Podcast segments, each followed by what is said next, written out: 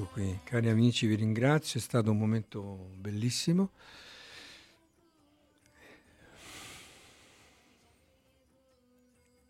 Vediamo un po' di cosa vogliamo parlare.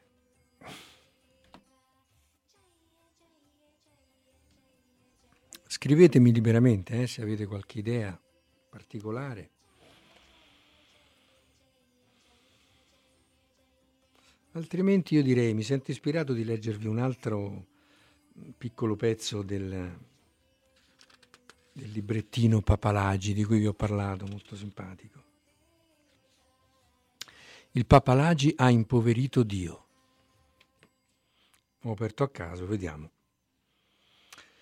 Papalagi, sapete, è questo, questo, librettino che è stato scritto brevemente, vi faccio una premessa per chi non, non mi ha mai sentito prima, è un librettino che è stato scritto da un tedesco che era presente un giorno quando da oltreoceano è tornato un personaggio, diciamo, influente delle, delle isole Samoa,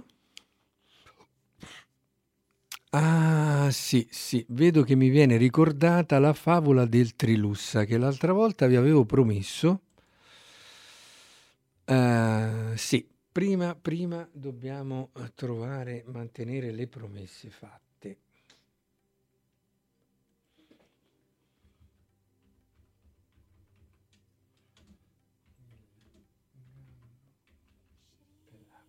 Eccola qua, così ci facciamo due risate e alleggeriamo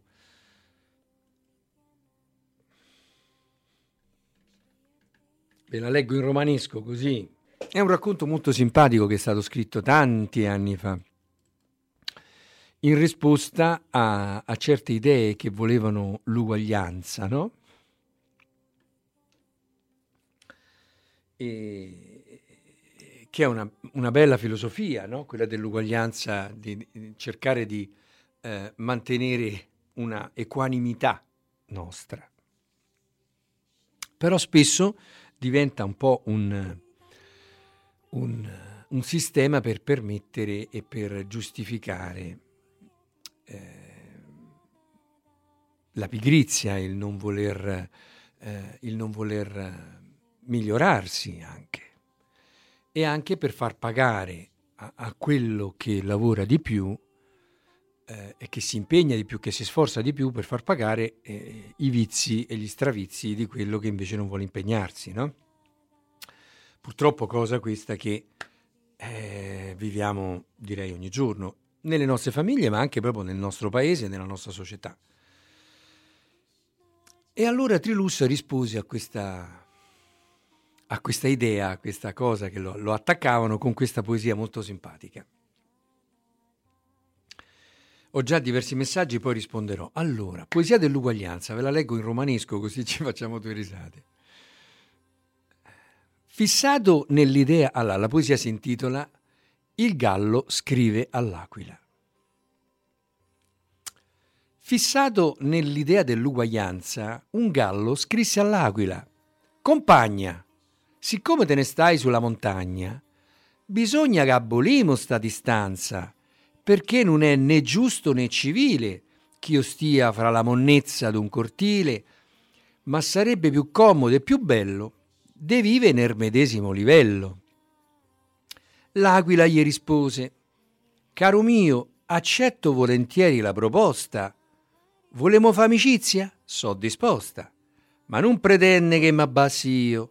Se te senti la forza necessaria, spalanca l'ale e viettene per aria se non t'abbasta l'anima de fallo, io seguito a far l'aquila e tu er gallo. ok. Allora, vedo già che eh, eh, eh si è inabissato eh, Papalagi perché sono, ci sono moltissimi altri messaggi. Allora, vediamo. Buongiorno, dottor Romoli. Mi è venuto un dubbio. Eh, la scorsa settimana si parlava del freddo che fa bene, come per esempio nei bagni derivativi. Si raffredda una parte del corpo, si tiene calda il resto del corpo. Però se noi raffreddiamo i piedi tenendo il corpo al caldo ci fa male. Esiste una spiegazione più profonda di questo? Luca, è interessante perché tu mi, mi, stimoli sempre su questo. Ti racconterò un episodio accaduto eh, tanti tanti anni fa a Monsignor Tognana, che l'altra volta eh, vi ho raccontato, no? Questo, questo sacerdote che lavorava nella parrocchia di Santa Cristina e che a un certo momento si mise a fare il medico e fu anche processato per questo, per abuso della professione medica. E, e, lui riceveva gente che veniva da tutte le parti di, del mondo, venivano anche dall'estero. E, e, ha guarito molte persone. Mi raccontò un episodio a proposito di piedi freddi. Eh, io ho avuto la fortuna e l'onore di conoscere le sue due perpetue, perché purtroppo lui non l'ho conosciuto. Che quando io sono arrivato proprio a Santa Cristina, guarda caso, perché abito a, a due, è il paese più vicino da me, a parte Sant'Alberto. E ho avuto l'onore e la fortuna di conoscere ehm, il, il, questo, l'entourage che gli girava intorno. Lui aveva tutta questa gente che arrivava, le sue due perpetue, che erano due sorelle che erano rimaste zittelle, lavoravano e l'aiutavano a gestire tutto questo ambaradan di gente che andava e veniva. E poi loro mi diedero anche un, un, uno scritto con, sulle ricette proprio di Monsignor Tognana che custodisco gelosamente perché è frutto dell'esperienza di molti, molti anni. Ecco, Monsignor Tognana praticava quello che è chiamato, che venne poi chiamato, direi, successivamente, il sistema CNAIP. Ma ecco, queste cure mi viene, mi viene anche chiesto dov'è che le trovo descritte. Dunque, eh, nel libro eh, Rivoluzione Taoista io ho solo accennato eh, la cura CNAIP, in realtà la trovate sul mio sito dove ci sono anche eh, che adesso ultimamente, mh, prossimamente spero, spero eh, verrà completamente rinnovato e diventerà ancora più chiaro e, e, e, disponibile, ma già adesso potete trovare nei download moltissime di queste terapie che fanno parte diciamo del sistema CNAIP, ma non solo, perché vedete il sistema CNAIP è un insieme di tecniche che usano soprattutto l'acqua, il caldo, il freddo, le erbe, l'argilla, il fieno. È, mm, è, difficile mm, categorizzarle perché Kneip ha scritto molte cose, ha scritto diversi libri in tedesco. Uno di questi libri io ho anche aiutato nella traduzione, lo pubblicammo da Campagnaro, proprio si chiama La mia cura idroterapica è veramente la traduzione diciamo letterale della, dell'originale tedesco. Ma io ne ho anche un altro, proprio sempre in tedesco, mm, dove lui parla dell'argilla e di tanti altri rimedi. Ma queste cure sono patrimonio dell'umanità. Io le ho trovate eh, eh, mm, presso i Pelle Rossa, le ho trovate presso eh, i Maori in Nuova Zelanda, le ho trovate... Ci sono dappertutto, nelle tribù dei mongoli, in, nello Sri Lanka, in tutti i posti del mondo, in Africa. In tutti i posti del mondo l'uomo per migliaia di anni ha sofferto delle stesse malattie, cioè la carie, il mal di stomaco o, o il mal di testa, eh, ce l'abbiamo sempre avuto. Non è che è un'invenzione nostra di questi tempi. E in tutti i, i tempi e i luoghi l'uomo ha cercato delle, delle risposte nella natura, spesso imparando dagli animali. Eh, ecco, il famoso cataplasma di argilla è, è molto facile che noi l'abbiamo imparato dagli animali, vedendo per esempio il maiale che si mette con la pancia, e non solo il maiale, anche il, il cavallo, a volte anche il cane lo fanno, si mettono con la pancia sul fango e rimangono là. E, e, e, questo molti altri animali lo fanno. Eh, e quindi l'uomo, come per esempio il clistere, no? che, c'è la famosa poesia di Leonardo da Vinci, dove il, credo che sia la, la cicogna o, un uccello che mm, fa il cristere al piccolo. Cioè molte terapie eh, noi le abbiamo imparate dagli animali, copiando certi comportamenti che vedevamo negli animali. Ora torniamo alla domanda però, che se no ci, mm, mm, eh, ci perdiamo. Eh, il freddo in che senso può aiutare? Vi racconto questo episodio accaduto proprio al Monsignor Tognana, c'era una... Um, una volta si chiamavano, senza insultarle, si chiamavano uh, servette, eh, c'era una, una, donna che era a servizio presso una famiglia di, di ricconi della zona che aveva perso completamente la voce. E venne chiamato Monsignor Tognana proprio direttamente da, questo, da questa famiglia facoltosa e, e, lui si presentò a casa di questa, di questa signora e dice guardi la mia, la mia aiutante, la mia domestica, so, una volta spesso si usava questa parola, no? come paron e, e servo, non era tanto visto in senso dispregiativo, la mia servetta qua ha perso completamente la voce e abbiamo provato varie cure, stiamo parlando del 1900 eh, credo 70, quindi già c'erano gli antibiotici, già c'erano tante altre cose, no? Ho provato diverse cure ma non guarisce con niente, c'era già il medico e tutto, non è che non c'era. Non a caso poi Monsignor Tognana eh, venne denunciato proprio dai medici della zona perché i medici della zona non lavoravano perché tutti andavano a farsi curare da lui, che in genere tra l'altro lavorava ad offerta, quindi i, pov- i poveri portavano magari un pollastro o-, o sei uova e lui gli guariva il figlio che aveva magari una paralisi come un falegname che ho conosciuto, tanto per dire.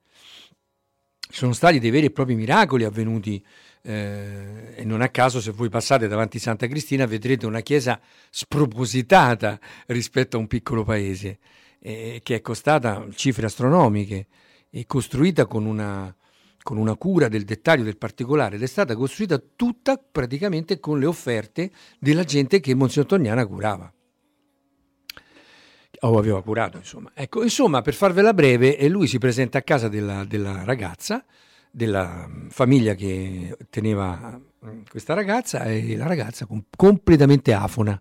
Sapete quando uno parla, parla così e non ha più la voce? Ecco, così. E il Monsignor Tognana le disse, mm, loro avevano un bel campo di terra dove, non so se coltivavano, non so cosa, insomma c'era dell'erba. Il Monsignor le disse, levati le scarpe, le calze e fai questo campo avanti e indietro. Era inverno e c'era un po' di brosetta, era molto fredda. E allora tutti, ma come così peggiorerà la situazione? Tu fai così. E la ragazza, obbediente, si tolse le scarpe e le calze e partì a piedi. Arrivò in fondo al campo, sarà stato, non so, 100 metri, 200 metri, tornò e la voce era tornata. Immediatamente. Alcun, certamente non succede sempre così. Alcune volte io ho avuto, eh, anche con l'agopuntura stessa, ho avuto dei risultati incredibili con un ago.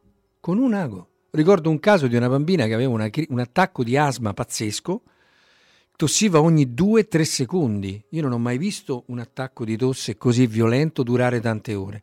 La mamma la mattina mi telefona e dice: Dottore, ho dormito tutta la notte per questa bambina mia figlia, che io conoscevo benissimo, chiaramente perché era una mia paziente, dico, quello è un attacco forte così, no, bambina che chiaramente la mamma aveva dato i soliti rimedi che si danno in questo caso, broncodilatatori soliti, eh, i puff eh, di Ventolin, cortisone, di tutto, non passava la crisi, io la porto in pronto soccorso. Ho detto, signora, se la vede ancora, insomma, che può farlo, eh, la porti prima qua da me che le do un'occhiata e poi la va in pronto soccorso.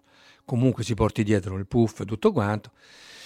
Me la porta in studio, io avevo dentro un altro paziente, l'ho, è rimasta fuori circa dieci minuti aspettando che finissi la visita. Io sono uscito, l'ho vista, ho detto vabbè, ho visto che non era una cosa proprio gravissima, per cui ho detto appena finisco la faccio entrare.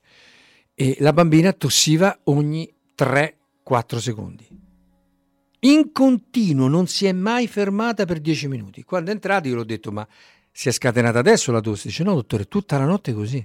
La bambina aveva gli occhi fuori dalle orbite, da, dallo sforzo, tutta rossa in viso. Io ho fatto, guardi, eh, eh, prima che va in pronto soccorso le metto un aghetto, vediamo se con questo cambia qualcosa. Bambina di tre anni. Le metto un ago, nel momento in cui l'ago è entrato dentro, ha smesso di tossire con un ago. Incredibile. Io stesso non potevo credere ai miei occhi. La mamma non ci poteva credere. E, e, e pensare, allora uno può dire, sa l'effetto placebo. No, perché la bambina non era d'accordo col, con l'ago. Infatti, dopo due o tre minuti che aveva l'ago, ha cominciato a sentire qualcosa intorno al lago, perché quando noi mettiamo gli aghi, che le persone, chi è sensibile percepisce qualcosa intorno al lago ed è il C che si muove e l'ago lo sta, diciamo, eh, manipolando in qualche modo, no? Ah, tra 8 secondi c'è la pubblicità. Ah no. Sì, mi sa che ci, ci sentiamo dopo. Sì, sta per